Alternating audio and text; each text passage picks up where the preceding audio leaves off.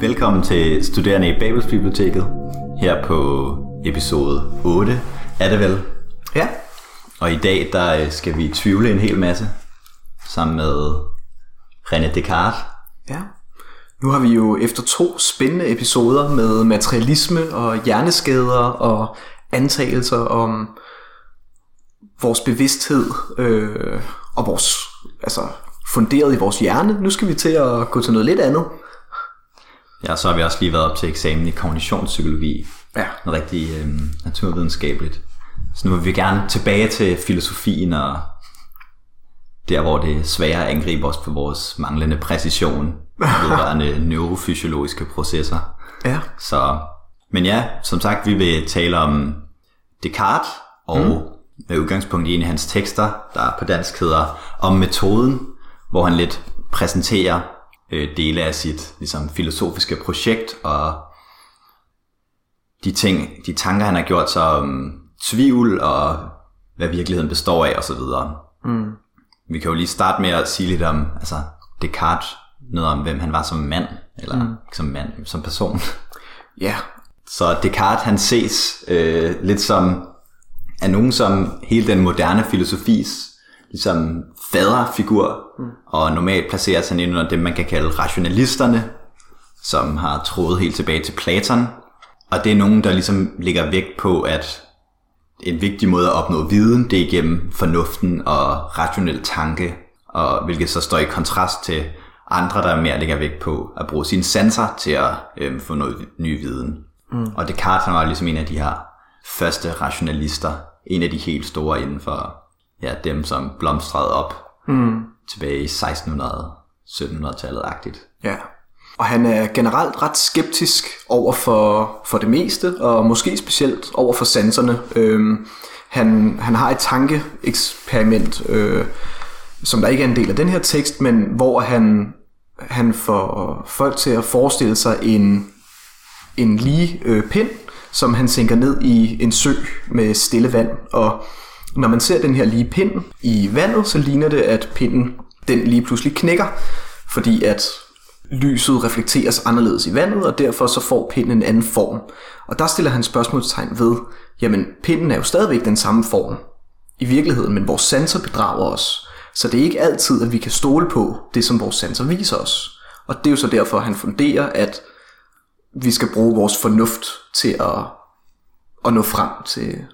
Ja, men alligevel er det måske værd at sige, at Descartes ud over sin lille filosofiske karriere, han så også var en ret vigtig videnskabsmand tilbage, da han levede. Så det er ikke sådan, at han helt altså, forkaster sanserne på den måde i sit normale liv, at han også gjorde nogle videnskabelige fremskridt om kroppen og dyr og sådan noget ved at undersøge dem. Og der har man selvfølgelig brug for at få sine sanser. Mm. Men han brugte ligesom altså sit filosofiske system, det her med tankerne og tvivl og så videre, som altså et form for redskab til at opnå nye erkendelser. Mm. Så det er ikke fordi han bare altså helt forkastede at kigge på den oplevede verden, kan man sige. Og det er jo i hvert fald, altså for Descartes bliver i høj grad set som starten på dualismen i hvert fald. Altså det her med, at sjæl og legeme er adskilte. Eller i hvert fald, de kan godt interagere, men det er 2 adskilte, separate fænomener.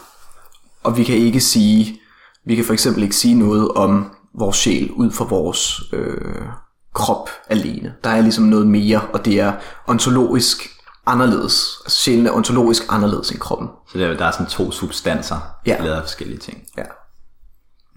Men nu kan vi måske gå lidt ned i teksten. Ja. Det er ikke fordi, vi holder så meget til teksten, men bare for at have et eller andet til udgangspunkt i. Ja. Så det han ligesom prøver i den her tekst, som er som sagt 4. del af den, der hedder Om metoden, det er, at han ligesom prøver at reflektere over, hvad man som menneske kan tvivle over, og hvad der ligesom er sikker viden, og hvad der ikke er sikker viden.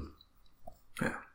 Og det skal siges, at Descartes også, han er kendt for at forsøge at komme ned til simpelthen det allermest grundlæggende, som vi kan vide. Altså, den her skeptisk bruger han til at filosofere og siger, kan vi stole på vores sanser?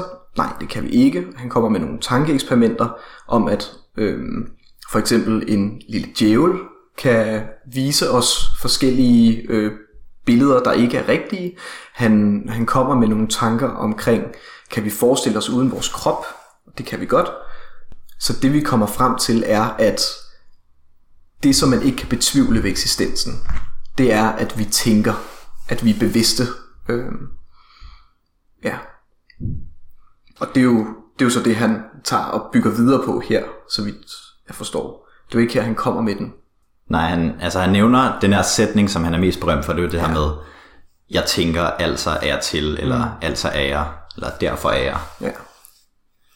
Og det er også, altså, det er også, han udforsker her i nogen grad. Ja. Han har også meget fokus på drømme. Mm. Altså med at, lidt ligesom den onde djævel, at vi kan aldrig være helt sikre på, om vi på nuværende tidspunkt er i en drøm. Og vores sanser derfor er vi ledt. Mm.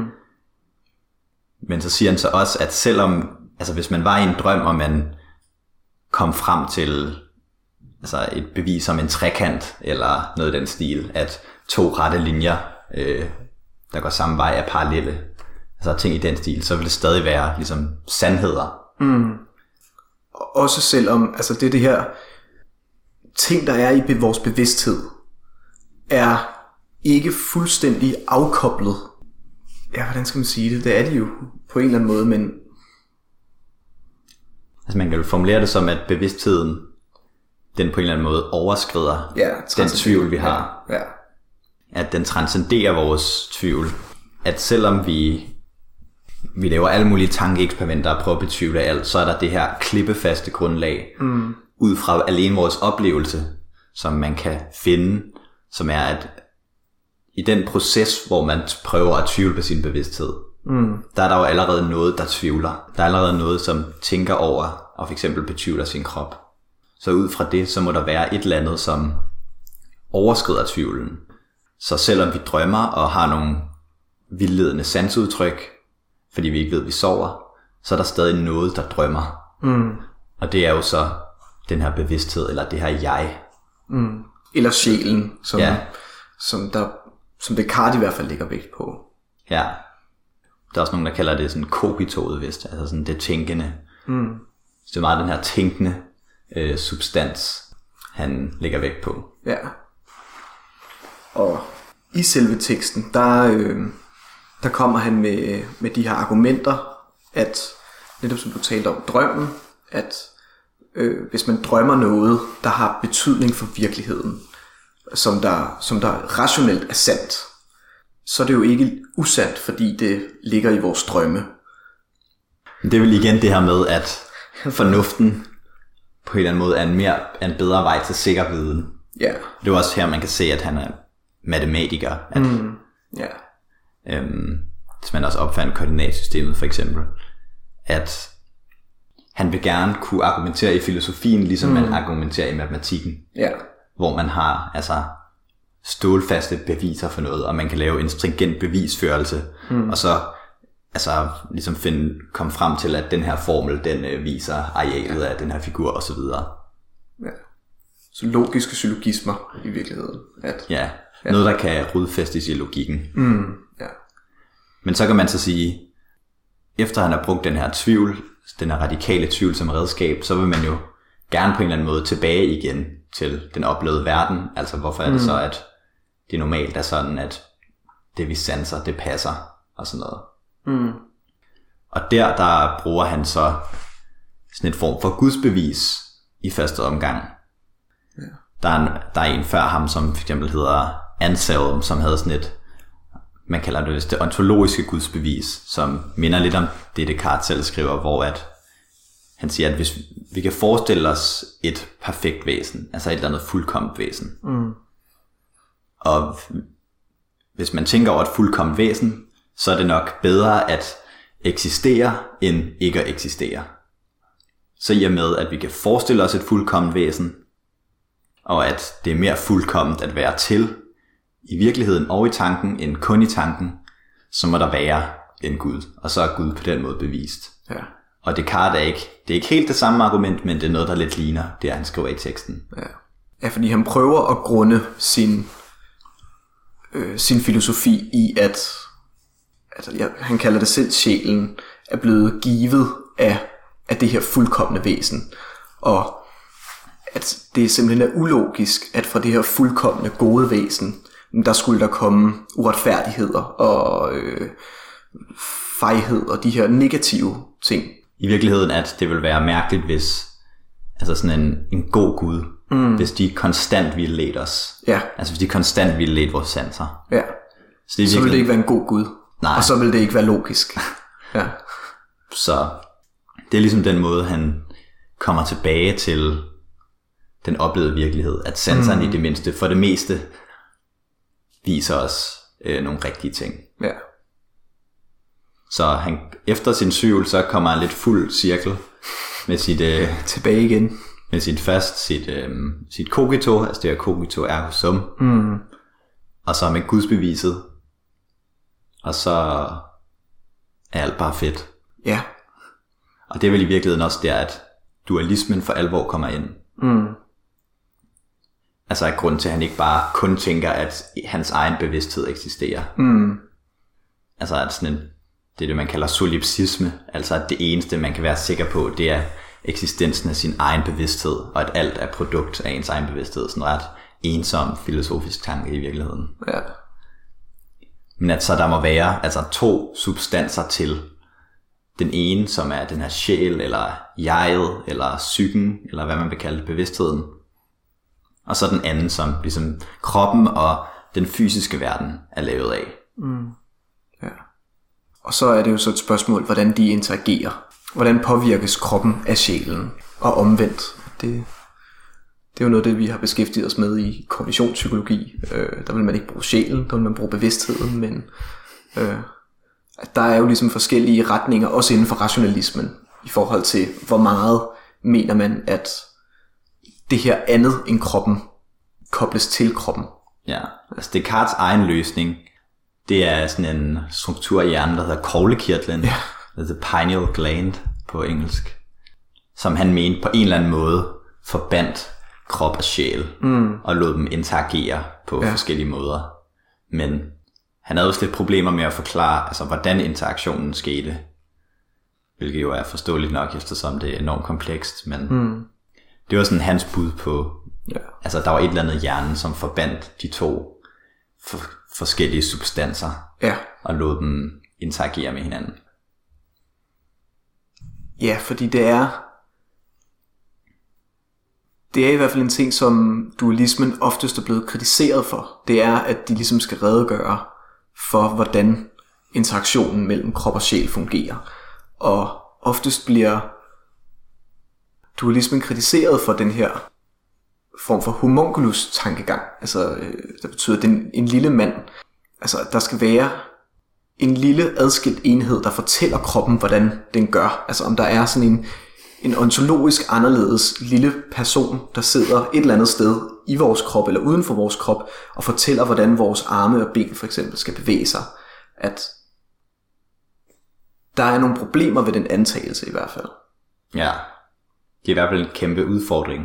Mm. Der er også en historie med, at der var sådan en hollandsk grevinde eller et eller andet, altså i hver en eller anden person, som skrev sådan til Descartes, fordi hun havde læst hans tanker, og hun syntes, de var egentlig fede nok, men hun havde simpelthen problemer med at forstå, hvordan den der koglekirtel, hvordan det lige fungerede med, at den gjorde, at krop og sjæl kunne tale sammen.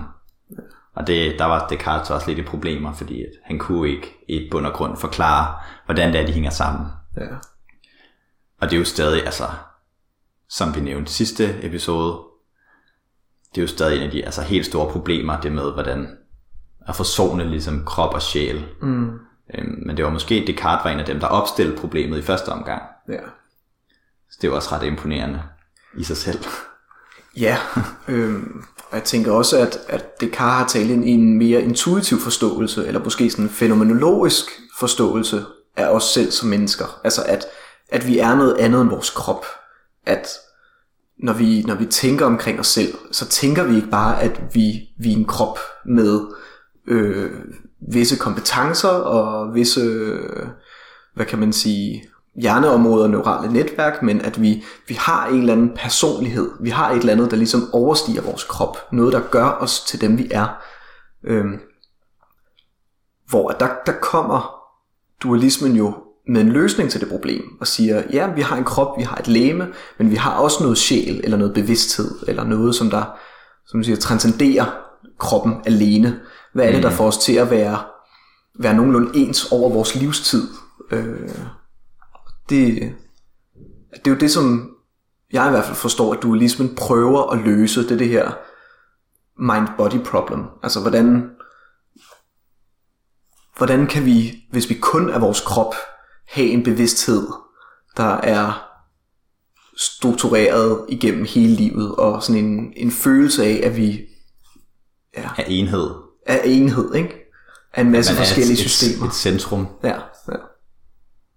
Man kunne i virkeligheden også godt vende den om at sige, at sådan noget som at se altså sjælen som en ting, og så kroppen som noget andet, så kroppen som sådan et mekanisk system. Man kunne også godt argumentere for, at det var sådan noget, der ligesom lagde grundlaget for altså moderne fysiologi. At kroppen ikke virker på sådan en mystisk, psykisk måde, men at kroppen i virkeligheden er et mekanisk system, som kan undersøges videnskabeligt. At han ved at adskille sjælen fra den, muliggør de videnskabelige fremskridt. Ja. Det er faktisk meget spændende. Selvom det så når vi kommer til psykologien, så er det hele jo meget sværere, kan man sige. Ja. Når vi kommer til sindet. Men det lyder meget spændende. Altså sådan som jeg forstår det, så er det, at ved at fjerne sjælen fra legemet, eller i hvert fald at gøre det til to forskellige ting, så opløser du måske en form for den etik, der har været omkring at se mennesket som helhed, eller hvad? Altså som noget, hvor man ikke kunne undersøge kroppen mekanisk. Fordi at det vil har man slet ikke haft i tankerne. Ved at skille de to ting ad, så gør man på den ene side altså sjælen umekanisk i nogen grad, men man gør også kroppen mekanisk. Ja. Og det, jeg synes, det er en meget spændende tanke, i hvert fald. Men man kan så sige, altså hvis man skal prøve at snakke det nærmest som sådan lidt personlighedspsykologi, om Descartes, altså hvilken opfattelse af subjektet er det, der er her, så er det vel i bund og grund, hvis man skulle prøve at skitsere det, sådan en idé om, at subjektet mest er sin bevidsthed. At subjektet er ligesom centreret om en eller anden kerne, som så er den her bevidsthed, der transcenderer kroppen. Altså at vi ligesom, hvis man skulle bruge Freuds termer, altså sådan vores jeg, det skriver han jo også selv, jeg tænker, altså er jeg til. Ja. Så det her med, at der bliver fokus på, at subjektet igen, altså også er rationelt, og at fornuftsvæsen, og måske også i høj grad er gennemsigtig for sig selv, og kan strukturere sine tanker logisk, og det, at vi har vores rationale, vores måde at tænke på, og vores sjæl, det er ontologisk bestemt. Altså det er noget, der findes i sig selv. Og han bruger jo, i hvert fald i den her tekst, lægger han Gud til ansvar for, at vi har den her sjæl, eller vi har den her fornuft, som vi har. Og det må komme fra det gode, fra Gud, der kan ordne. Der skaber orden.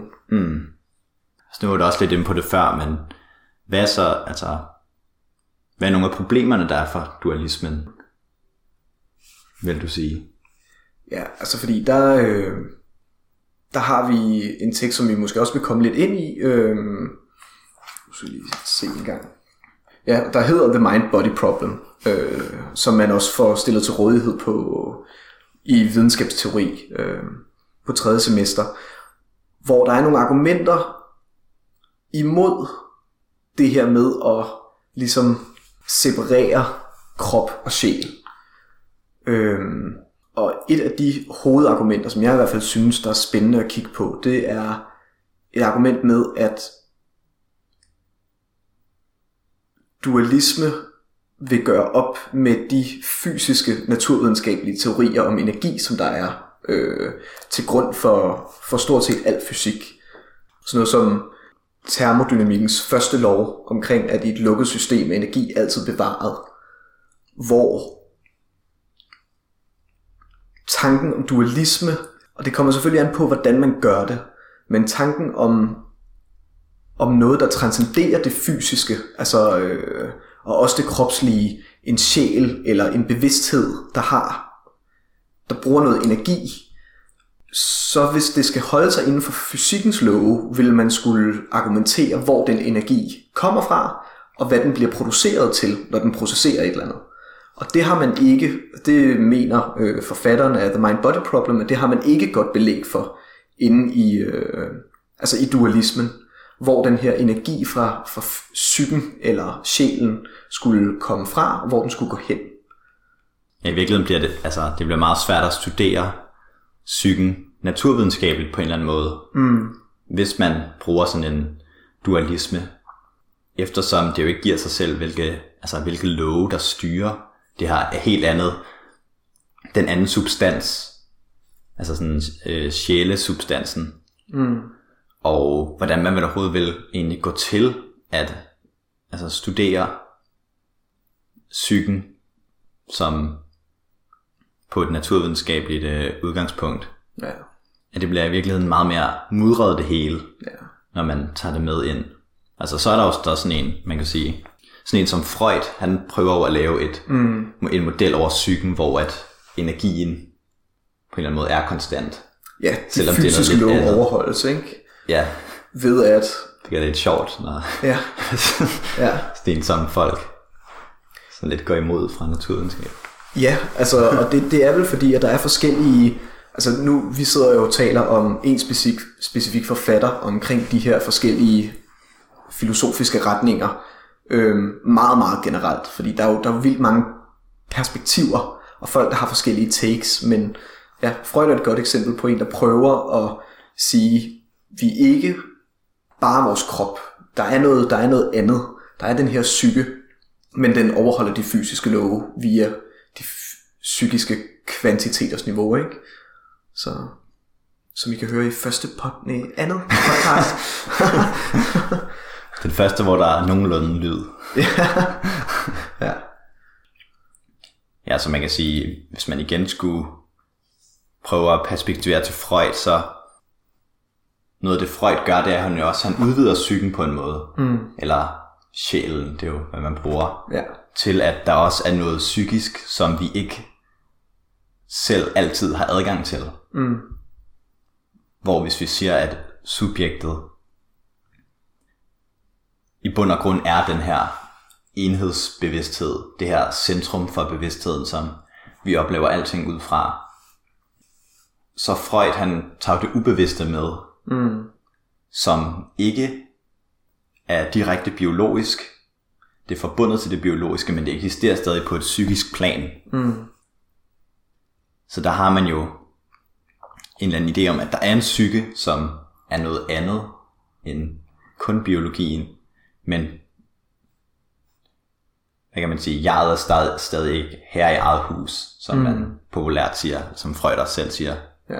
Så der er nogle andre kræfter på spil i vores psyke, og altså det er et subjekt, men der er forskellige dele af subjektet, og vi har ikke adgang til alle dele i subjektet. Ja. Og det er, nu ved jeg ikke om Freud måske netop prøver at komme det her problem med altså termodynamikkens første lov til, altså fordi det er jo en kritik. Jeg synes i hvert fald, det er en af de mest de mest grundlæggende kritikker af dualismen. Det er, at man på en eller anden måde bliver nødt til at forklare, hvis fysikken skal være rigtig, og fysikken baserer vi i høj grad på, altså, eller vores kemi og vores biologi på, og vi kan forudsige en masse ting ud fra fysikken. En dualisme vil implikere, at man lige pludselig skulle til at tænke fysikken på en helt anden måde. Og det er der også nok mange, der vil sige... I hvert fald hvis sjælen påvirker den fysiske verden. Altså hvis der er en interaktion mellem de to. Ja, ja. Altså at man kunne også bare sige, at måske er sjælen det er noget andet, men det er bare sådan en form for sådan et spøgelse, der hænger over. Mm. Jeg tror måske, der er nogen som kalder det sådan ghost in the machine.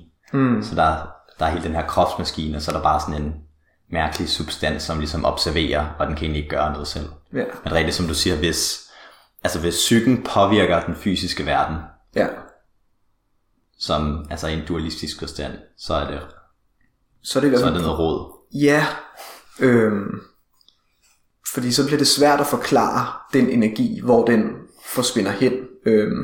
Og jeg tænker, man kan vel tage og sige, at sjælen så må være noget ontologisk anderledes. Så den findes slet ikke på det fysiske niveau. Altså, den overholder ikke fysikkens love. Og man kunne nok godt komme op med en eller anden teori om, hvordan sjælen påvirkede kroppen og vores bevægelser og hang sammen med det. Men så vil vi få den her homunculus-udgave, føler jeg, hvor det er, at der er en lille mand, der forklarer, eller i hvert fald påvirker vores lemmer til, hvor de skal gå hen. Siger, nu har vi lyst til et eller andet, så nu går vi derhen. At det skulle være sjælen, der gjorde det, helt frakoblet fra. Så kunne man jo bruge sådan en fysik, mere parallel teori, altså hvor der er de her to planer. Ja. Og det, der sker på dem, er ligesom, der er ikke sådan en decideret interaktion, men tingene sker parallelt på de to planer. Ja. Så altså, når psyken ved det her, så sker det også på det fysiske plan, og ligesom, det følger hinanden, de to. Ja. Så der er ikke ligesom en, der prioriteres.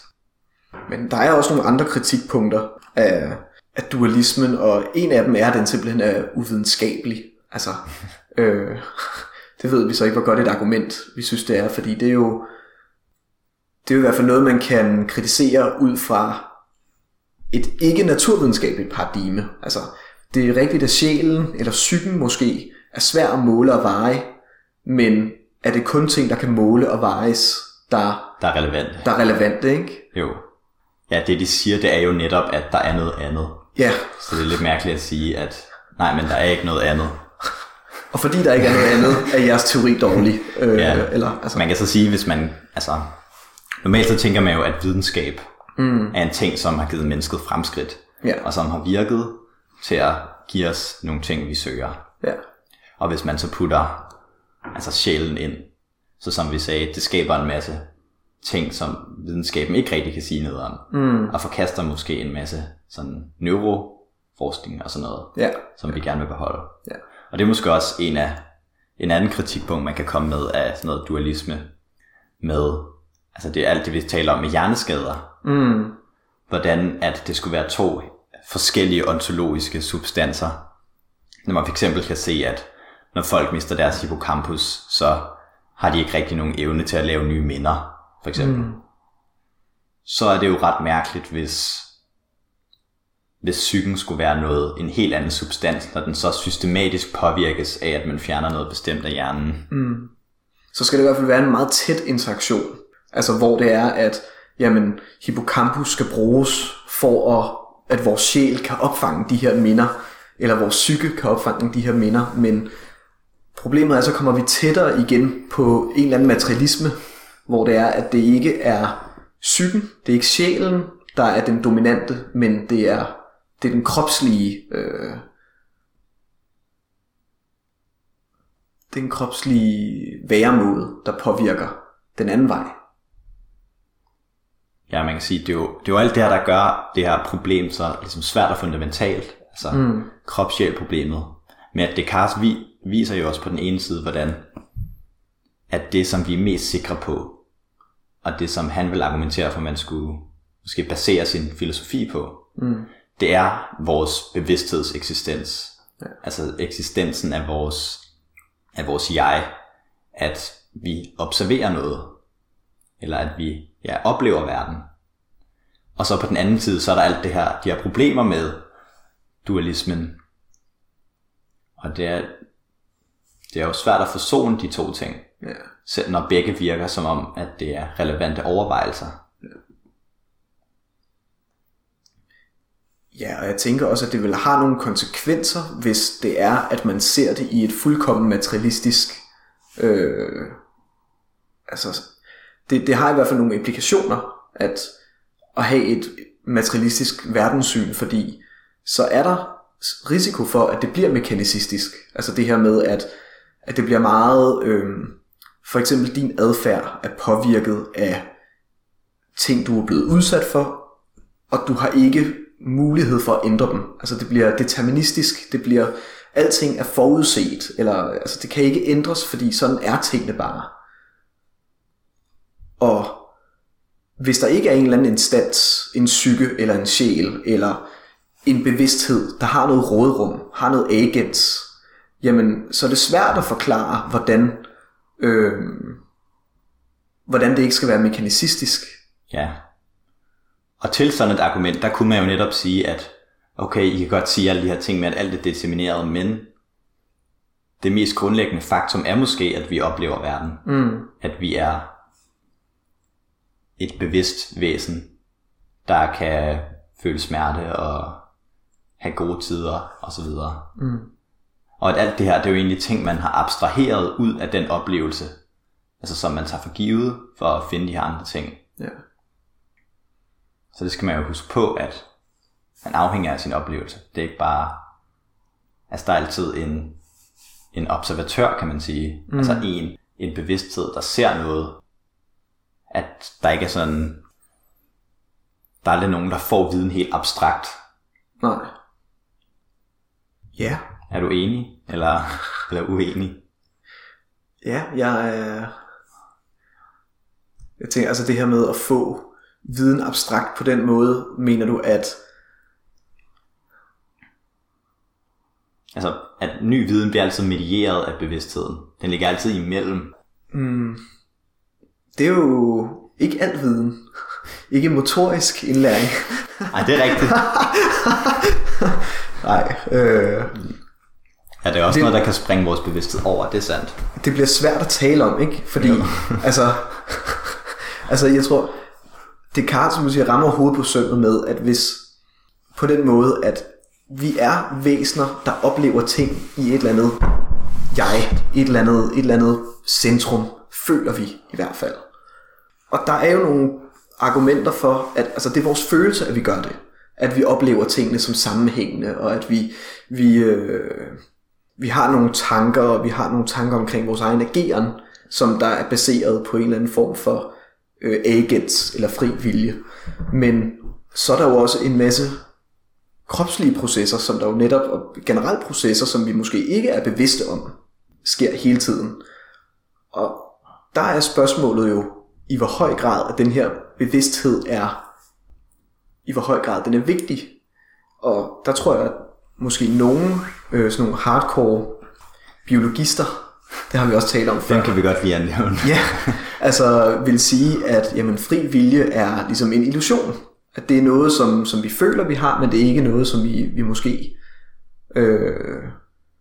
altså, at vores handlinger kan forudsiges ud fra vores krop og ud fra forskellige stimuli. Hvor at det går meget imod vores intuitive forståelse af os selv. Men det er svært at komme med nyere argumenter for, at der skulle være noget andet. Bortset fra, nu kan man sige, det måske vi skal invitere Køppe ind til snak om emergensteori. Hvordan der kan være sådan nedadgående kausalitet og sådan noget. Ja. Ja. Altså vores psyken for eksempel påvirker biologien. Ja. Og det er der jo faktisk relativt god belæg for. Vel? Altså sådan top-down processer. Altså hvor at man kan sige, det er jo vores bevidsthed i hvert fald. Nogle gange er det ikke engang bevidsthed, men der påvirker, for eksempel, kan påvirke vores, vores opmærksomhed, eller påvirke, hvor hurtigt blodet pumper i vores krop, påvirke vores følelser. Altså. Der er også sådan noget, jeg tror i nogle behavioristiske forsøg, så er ligesom effekten af betingningen afhænger af, hvor bevidst personen var om det. Altså, ja. Det er jo også noget, hvor alene det, at man... det træder ind i bevidstheden, det gør, at det ændrer den måde, det mekaniske virker. Mm. Hvad vil du så sige, hvad er Descartes største pointe? Eller hvor rammer han mest? Ja, største bidrag, og hvad er så den største svaghed, hvis du skulle... Jeg tror, jeg vil sige, det jeg synes, der er fedest ved Descartes, det er det her med, at han kommer frem til, hvordan det med, at vores bevidsthed transcenderer vores tvivl. Mm. At det, at vi er bevidste og oplevende væsener, på et eller andet plan burde indgå som en vigtig del i ens filosofi. Ja. Og det måske kunne være et godt våben mod sådan noget meget reducerende determinisme. Mm. Fordi at det netop er så grundlæggende, at når man, altså, man kan selvfølgelig gå fuldt behaviorist og prøve at benægte, at man er, at enten at det bør bruges i psykologien, eller endnu mere ekstremt, at altså helt reducere det væk og benægte, at bevidstheden findes. Mm. Men det tror jeg bare ikke er en, altså, det tror jeg på en eller anden måde ikke, folk er helt konsistente med sig selv, når de siger, at for eksempel, at bevidstheden ikke findes. Mm. Fordi at de jo hele tiden er i den. Men det bliver også meget sådan langt ude, så kommer ud i sådan nogle diskussioner. Hvis du sagde sådan, jeg tror ikke, min bevidsthed findes, så siger jeg sådan, jo, det tror du. Du vil bare ikke indrømme det her, fordi at du vil fremme din neuroscience-dagsorden. Ja, ja, ja. Så. Også fordi det er ikke intuitivt i forhold til vores forståelse af verden, at der ikke skulle findes et eller andet center, et jeg, et handlende jeg i os. Det behøver ikke engang være et center, måske kan det være mere altså, distribueret ligesom. Altså, der er for eksempel senere i fænomenologien, der er Husserl, som er sådan, ligesom, nærmest stifteren af fænomenologien. Han tager lidt nogle af Descartes tanker videre, jeg tror faktisk nogle af dem hedder sådan kartesianske meditationer. Mm.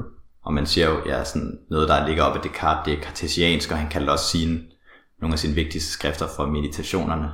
Altså hvor man lidt tager det her videre med, hvad kan vi så sige alene ud fra vores oplevelse, altså vores fænomenologi, hvor man for eksempel finder sådan noget som, at altså, når man ikke er selvbevidst, så er det ikke fordi, der på en måde er et, altså der er ikke noget jeg. Mm. Der er ikke nogen ligesom, ting, det er først, når man trækker sig tilbage og reflekterer over sin egen bevidsthed, at det her jeg egentlig altså, bliver gjort til en ting. Altså det med, når man tænker sammen det med intentionalitet, at vores bevidsthed ligesom er rettet mod forskellige ting. Så først når man er rettet mod sig selv, man ligesom genstandsliggør sig selv til noget. Og når man bare handler, altså lidt ligesom når man er i flow, og når man bare er ude i verden, så er det egentlig ikke fordi, at man oplever sig selv som en ting, eller en fast enhed, men så er, der bare, så er der bare ligesom noget, der handler, noget, der gør forskellige ting, der er ude i en verden af mening. Så ud fra det, så er det ikke fordi, der altid er det her jeg, men der er jo i hvert fald altid en oplevelse, og den vil jeg nok sige, at er ret, burde være ret central for ens altså, filosofi, uanset om man kan lave alle mulige abstrakte tanker om, at vi i bund og grund er determineret. Hvad med altså, svaghed, eller hvad synes du, der er problematisk? Også med fænomenologien i virkeligheden, eller kunne være et problem?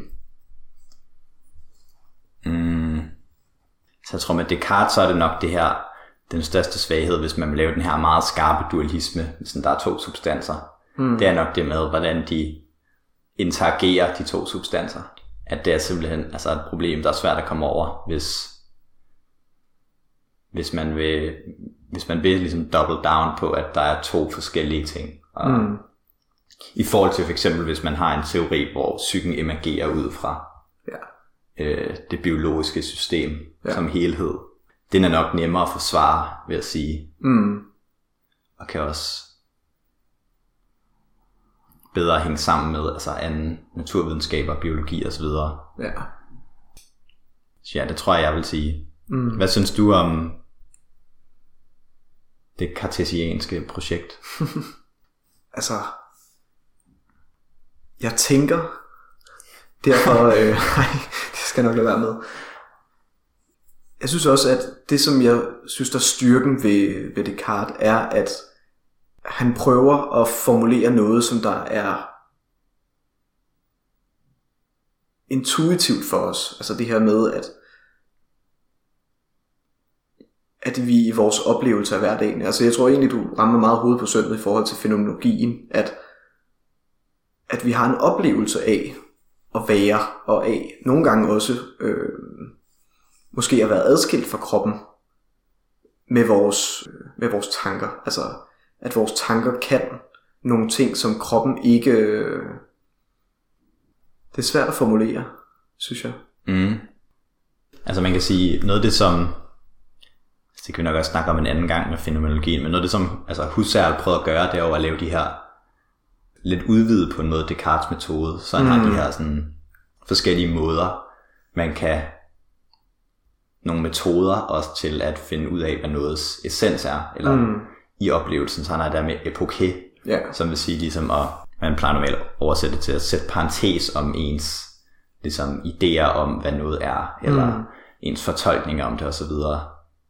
Så man kan nå ind til den rene oplevelse, og så på den måde også prøve at sige noget om, hvad andres tings og også ens ligesom sindshandlingers essens er. Altså hvad ting er alene ud fra oplevelsen. Så der udvider han jo lidt Descartes sådan, nogle af hans tanker fører dem lidt videre til måske også noget mere nyttigt eller noget mere brugbart, og jeg tror også noget af det hans, altså Husserl, han er også en, der elsker matematik. Han vil gerne kunne gøre rodfæste også filosofien på et sikrere grundlag. Ja, i en form for videnskabelig metode, hvor det er, at vi prøver at sige faktisk noget generelt ud fra selve oplevelsen, og ikke fordi det er jo også nogle af de problemer, som dualisme, eller i hvert fald sådan subjektivisme, kommer ind i. Det er det her med, hvordan skal vi lave generaliseringer, eller hvordan kan du forklare generelle tendenser, hvis tingene ligesom er så afhængige af den enkelte oplevelse. Der kommer fænomenologien jo med at prøve at komme frem til, at der er nogle centrale elementer i det at være til, som der egentlig går mere eller mindre på tværs af individer, ikke? Jeg kunne i virkeligheden også godt tænke mig at inddrage sådan en som altså Nietzsche her i forhold til det der med determinisme og fri vilje. Hvor altså han skriver på den ene side, altså sådan et ret voldsomt sprog, at sådan noget, ideen om en helt fri vilje er sådan en voldtægt af logikken og sådan noget meget overdrevet. Ja. Men på den anden side siger han også, at altså determinisme er ikke en idé, som ligesom hænger sammen med vores levede liv, at det ikke er en idé, der altså kommer ud fra det. Og han siger, at det ikke, måske ikke er så vigtigt et spørgsmål, om vi er altså helt determineret, eller om vi er frie, men i virkeligheden, altså hvor stærk ens vilje er, om man med sin vilje kan ændre sit eget liv og føre sin eksistens ud i verden. At det i virkeligheden et lidt fremmed spørgsmål i forhold til det levede liv, det her med sådan, og er vi bare et mekanisk system, som kan regnes ud, eller om vi har en eller anden magisk homunculus, som sådan styrer. At det er i virkeligheden begge to abstraktioner i forhold til det levede liv, vi lever, hvor at et spørgsmål som, har jeg en svag vilje eller en stærk vilje, måske er mere relevante og mere tættere på den oplevelse, vi har som organisme. Fordi vi er jo ikke bare en helt frit flyvende, ubunden enhed. Eksistens, ja. Der er jo alle mulige ting, og det er også noget, det Freud tilbyder. Altså, der er alle mulige drifter og begrænsninger på os, og så videre, og ting, vi bare gerne vil og ikke forstår. Så vi er dybt begrænset i virkeligheden. Og ja, det er jo en abstraktion. Altså man kan jo sige, et form for modargument kunne være, at der kunne være implikationer ved en form for determinisme, som i forhold til, hvad kan man altså hvad kan man ligesom holde folk ansvarlige for? Altså hele etikken afhænger jo af, at determinisme ikke er grundlæggende. Ikke er helt sandt. Ikke er helt sandt. Altså, ja, det vil nogen sige. Ja, det altså, ja. Der er for eksempel nytteetikerne, de siger jo også, eller der vil man jo godt kunne argumentere for, at man har for eksempel et retssystem, fordi at det at straffe, det altså stopper ny kriminalitet og sådan noget. Det er ikke på grund af, at de egentlig er skyldige. Nå ja, og så kan man sige, at graden af straf afhænger jo også af forsætligheden. Altså, om det er forsætligt eller ej, og så kan man Jo, man vil godt kunne sige, at folk, der gør det forsætligt, er farligere end folk, der gør det uforsætligt, så derfor skal vi have længere straf. Men jeg tænker, at det ikke er derfor, at vi har vores etiske system. At det er fordi, at vi holder individerne ansvarlige for deres handlinger. Og det er i hvert fald vigtigt for vores system. Men det er jo også... Det bliver mere en form for individualisme i hvert fald. At individet med Nietzsche ligesom selv kan styre sin egen vilje. Og der vil determinismen jo sige, jamen det er godt, at du kan prøve at styre din egen vilje, men det kan du ikke. Altså, du har den, du har, og det er der visse grunde til, altså biologiske eller... Ja, der er jo også det her, du har læst Kældermennesket, ikke? Jo. Med Dostojevskij, hvor der er ham her, den der desperate, syge eksistens. Og han siger sådan noget med, at mennesket vil ikke bare være klavertangenter, altså der spilles på. Ja. At hvis at sådan determinismen og utilitarismen nævner altså også for sand, altså hvis alt sådan kunne forudsiges og maksimeres, så vil mennesket gøre oprør og smadre alt, bare sådan noget uforudsigeligt og nyt kunne ske. Ja, det så derfor sker også, altså vores triste situation, det er, at på mange punkter, så virker det som om, at vi er rimelig determineret, men alligevel så vil vi så gerne have, at vi selvstændigt kan vise vores vilje på verden. Og det er jo sådan lidt et af vores problemer. Det er jo i virkeligheden også en kritik til materialismen, fordi der også er det aspekt med, at hvis folk bare, det eneste de skulle lave, det var at spise og drikke, og de havde ikke noget at lave, noget mening i livet. Det eneste de kunne gøre, det var at leve livet, for der var ikke noget, de skulle tænke på, så ville nemlig folk også bryde ud, ikke? Fordi det er ikke et liv, altså det er et liv uden mening, og det vil han sige. Hvor var vi i forhold til Descartes? Det er jo så spørgsmålet. Det er vel, at på mig virker det som om, at når Descartes han prøver at lave dualismen, eller fundere sin filosofi med dualismen, så er det at en erkendelse af, at vi føler, eller vi tænker, vi er bevidste om vores verden og vores handlinger. At det ikke i hvert fald kun kan forudsiges ud fra kroppen. Det er det transcenderer. Det er noget andet, vores sjæl og vores tanker, vores vilje. Altså, uanset hvad, så kan man i hvert fald sige det imponerende, at problemet opstilles, som det gør. Altså krop-sjæl-problemet. Ja. Så uanset hvilken løsning man har. Uanset selvom Mario Bunge eller Bunge eller hvad det hedder. Han hader dualismen. Ja.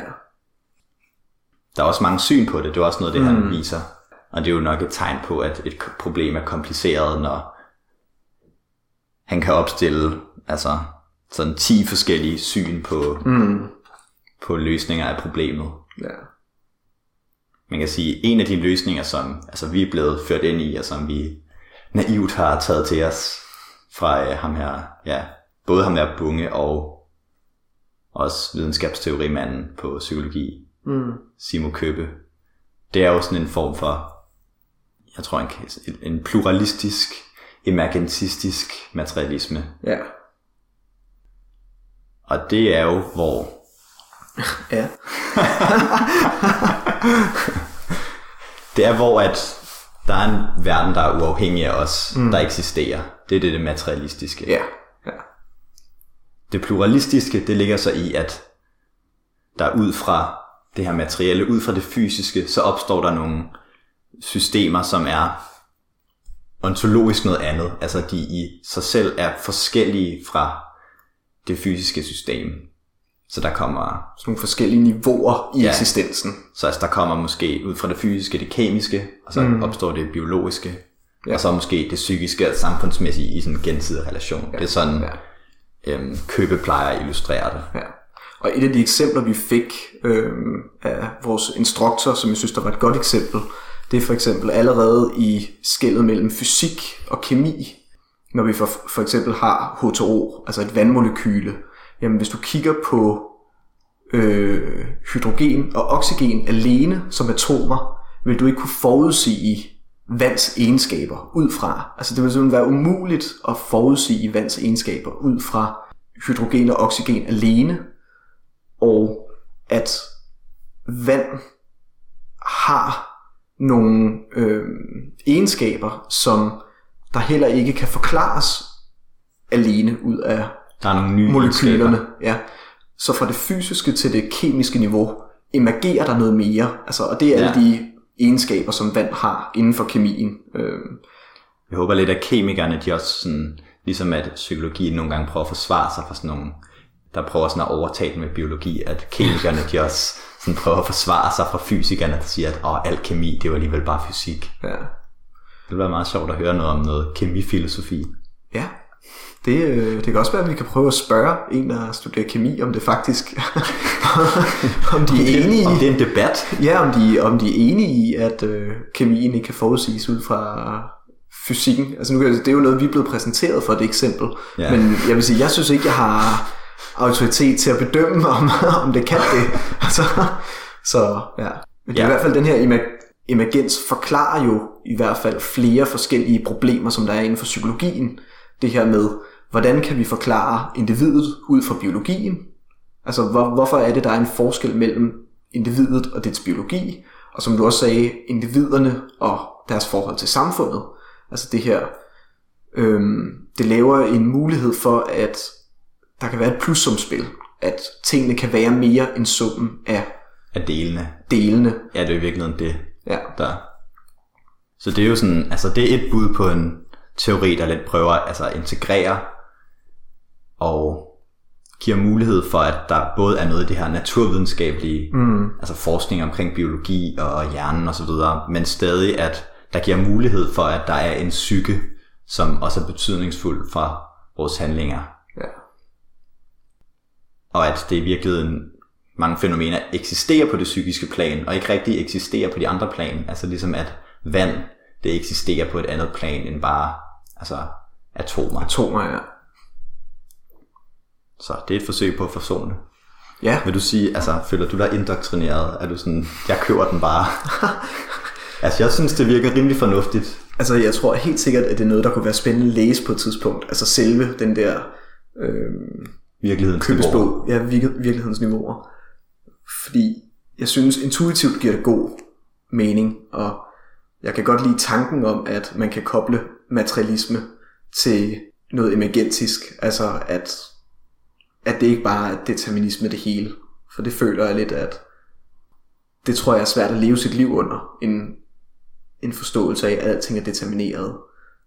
Det tror jeg også måske kan, eller vil kunne kobles til en form for nihilisme. Altså, hvorfor gøre noget?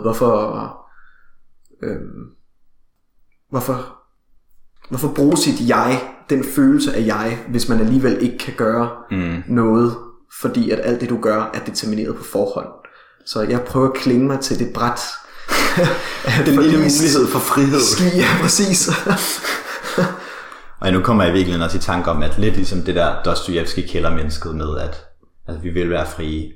Så en anden, som har prøvet at så også kritisere sådan noget determinisme, det er sådan en som Sartre, altså som ligger vægt på det her med, at i vores oplevelse, så er vi i bund og grund frie, altså dermed at vores eksistens, hvis vi tager udgangspunkt i vores oplevelse, træder før vores essens.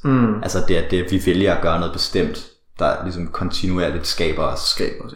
At når man siger, at ens handlinger er determineret, så handler man lidt i logisk uoverensstemmelse med sin egen eksistens, fordi at man altid eksisterer, før at man bliver noget bestemt.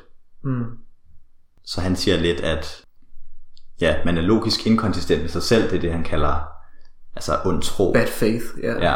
Og også det der med autenticitet. Ja. Altså at man er et logisk inkonsistent subjekt, hvis man hviler på, at jeg kunne ikke have gjort andet, jeg var bare... Ja. Altså i virkeligheden også, at det er lidt en undskyldning. Ja. Det med determinisme. Ja. Og det er jo... Jeg synes også, det er et komplekst problem, vi har taget op, fordi at... René, han får ens hjerne til at knudre helt sammen. Ja, men også, altså hvis man tænker på ligesom implikationerne af de forskellige ting, og nu tager du Sartre op, og det er jo også en diskussion, man kan tage med, hvis der ikke er nogen undskyldninger, hvis alting, altså hvis du altid har en vilje eller en agens til at gøre tingene, så kommer alting, du laver, til at betyde noget, og du skal hele tiden tage valg, Du skal hele tiden. Ja. Altså det er et problem. Det er meget, der er meget fokus på individets frihed i hvert fald. Altså i hvert fald med Sartre, ikke? At, ja. Og der mangler måske også noget socialt faktisk. Ja. Og måske også det med, hvor gennemsigtigt individet er over for sig selv. Ja, Freud. Ja. Ham kommer man sgu ikke udenom. Altså det gør man bare ikke. Ja. Så problemet er, at lige så snart du har en teori, der forklarer noget, for eksempel giver os den frie vilje, og giver os den agensen til at kunne handle, og følelsen af, at vi er frie, jamen så kommer der også et stort ansvar for, at de handlinger, som du gør, er i overensstemmelse med enten dit egen autenticitet, eller det sociale, samfundet, hvad du nu vælger at tage som... Altså, Sartre han siger jo så, at altså, det gode valg, det er bare et valg, som er autentisk. Ja. Altså, det er det parameter, man bør bedømme ud fra. Så ud fra det, så altså, der er en stor byrde, men så længe man vælger, så længe man ikke tager et valg i ond tro, så er det svært at kritisere, vil han argumentere for. Så det er jo lidt...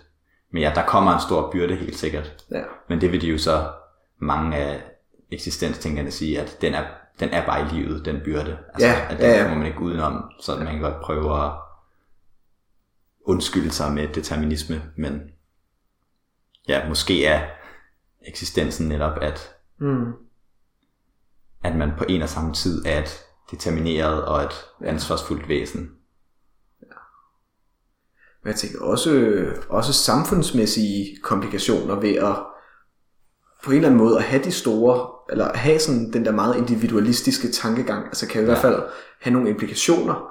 Man kan være mere eller mindre for imod, men hvis man har den frie vilje, og hvis man ligesom kan ændre sit liv, jamen så folk, som der måske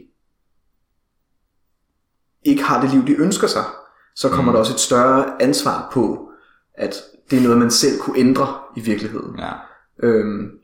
Så det er i hvert fald nogle af de implikationer, der er ved den der mere individualistiske tankegang. Og er Freud så den gyldne middelvej? Det er jo... Det kan godt være, Freud er den gyldne middelvej. Det er i hvert fald nogle tanker, der har hver deres styrker og svagheder. I forhold til at sige, jamen, måske nogle ting har vi svært ved at undgå, fordi at der er en vis form for determinisme. Vi har svært ved at lade være med at agere, som vi gør, fordi at sådan er vi enten programmeret, altså det kunne være biologien, hvorfor kan vi godt lide sukker? Det er der måske nogle biologiske grunde til. Det er ikke så let bare at stoppe og spise sukker. Hvorfor antager du, at det er din essens at kunne lide sukker? Ja. Du handler jo i ond tro, når du gør det. Ja, præcis. Altså, så på den måde kan determinisme jo forklare nogle ting, eller i hvert fald være med og også tage noget af byrden for individerne, hvis man synes, det er en god ting og sige, det forklarer det her fænomen. Men på den anden side gør det også, at vi bliver mindre frie til at handle på de ting, hvis vi netop tror... Ja, også at vi ikke har det store ansvar for andre. Ja. Eller måske. Ja. Så... Fordi hvis man netop bruger den her determinisme som en ond tro og siger, det er noget, jeg ikke kan gøre op med. Det er min essens. Det er min essens, at... Ja. Så vil det være et fixed mindset. Ja. Vi nåede langt væk. Ja, vi kom lidt rundt, synes jeg. Vi kom ikke så meget ind på hans givende natur fra Gud. Nej. Descartes, og hvordan at sjælen jo netop er givet af Gud. Men det er måske også skal vi runde af her? Ja, det synes jeg. Tror jeg, jeg skal videre. Ja. Ja. Så det er vi lidt tvunget til. Ja. Men skal vi slutte på noget popkulturel anbefaling? Jeg må sige, jeg har læst for meget op til at... Du kan anbefale... Jansen. Jansen et al, hvis man vil vide noget om inhibitionsnetværket hos børn med ADHD. Jeg kan godt afsløre, at inferior frontal gyrus til højre, den er pænt vigtig. Det var Gustavs... Det er ikke fandme kultur. Ja. Popkulturelle anbefaling. Ja. Så tror jeg bare, at vi vil ønske alle lidt godt 2021 forhåbentlig. Ja. Altså, vi jo startede ud med riots i USA, så det er måske ikke en så god start, men det kan jo kun gå op ad bakke herfra. Ja, det kan blive bedre, så lad os håbe det.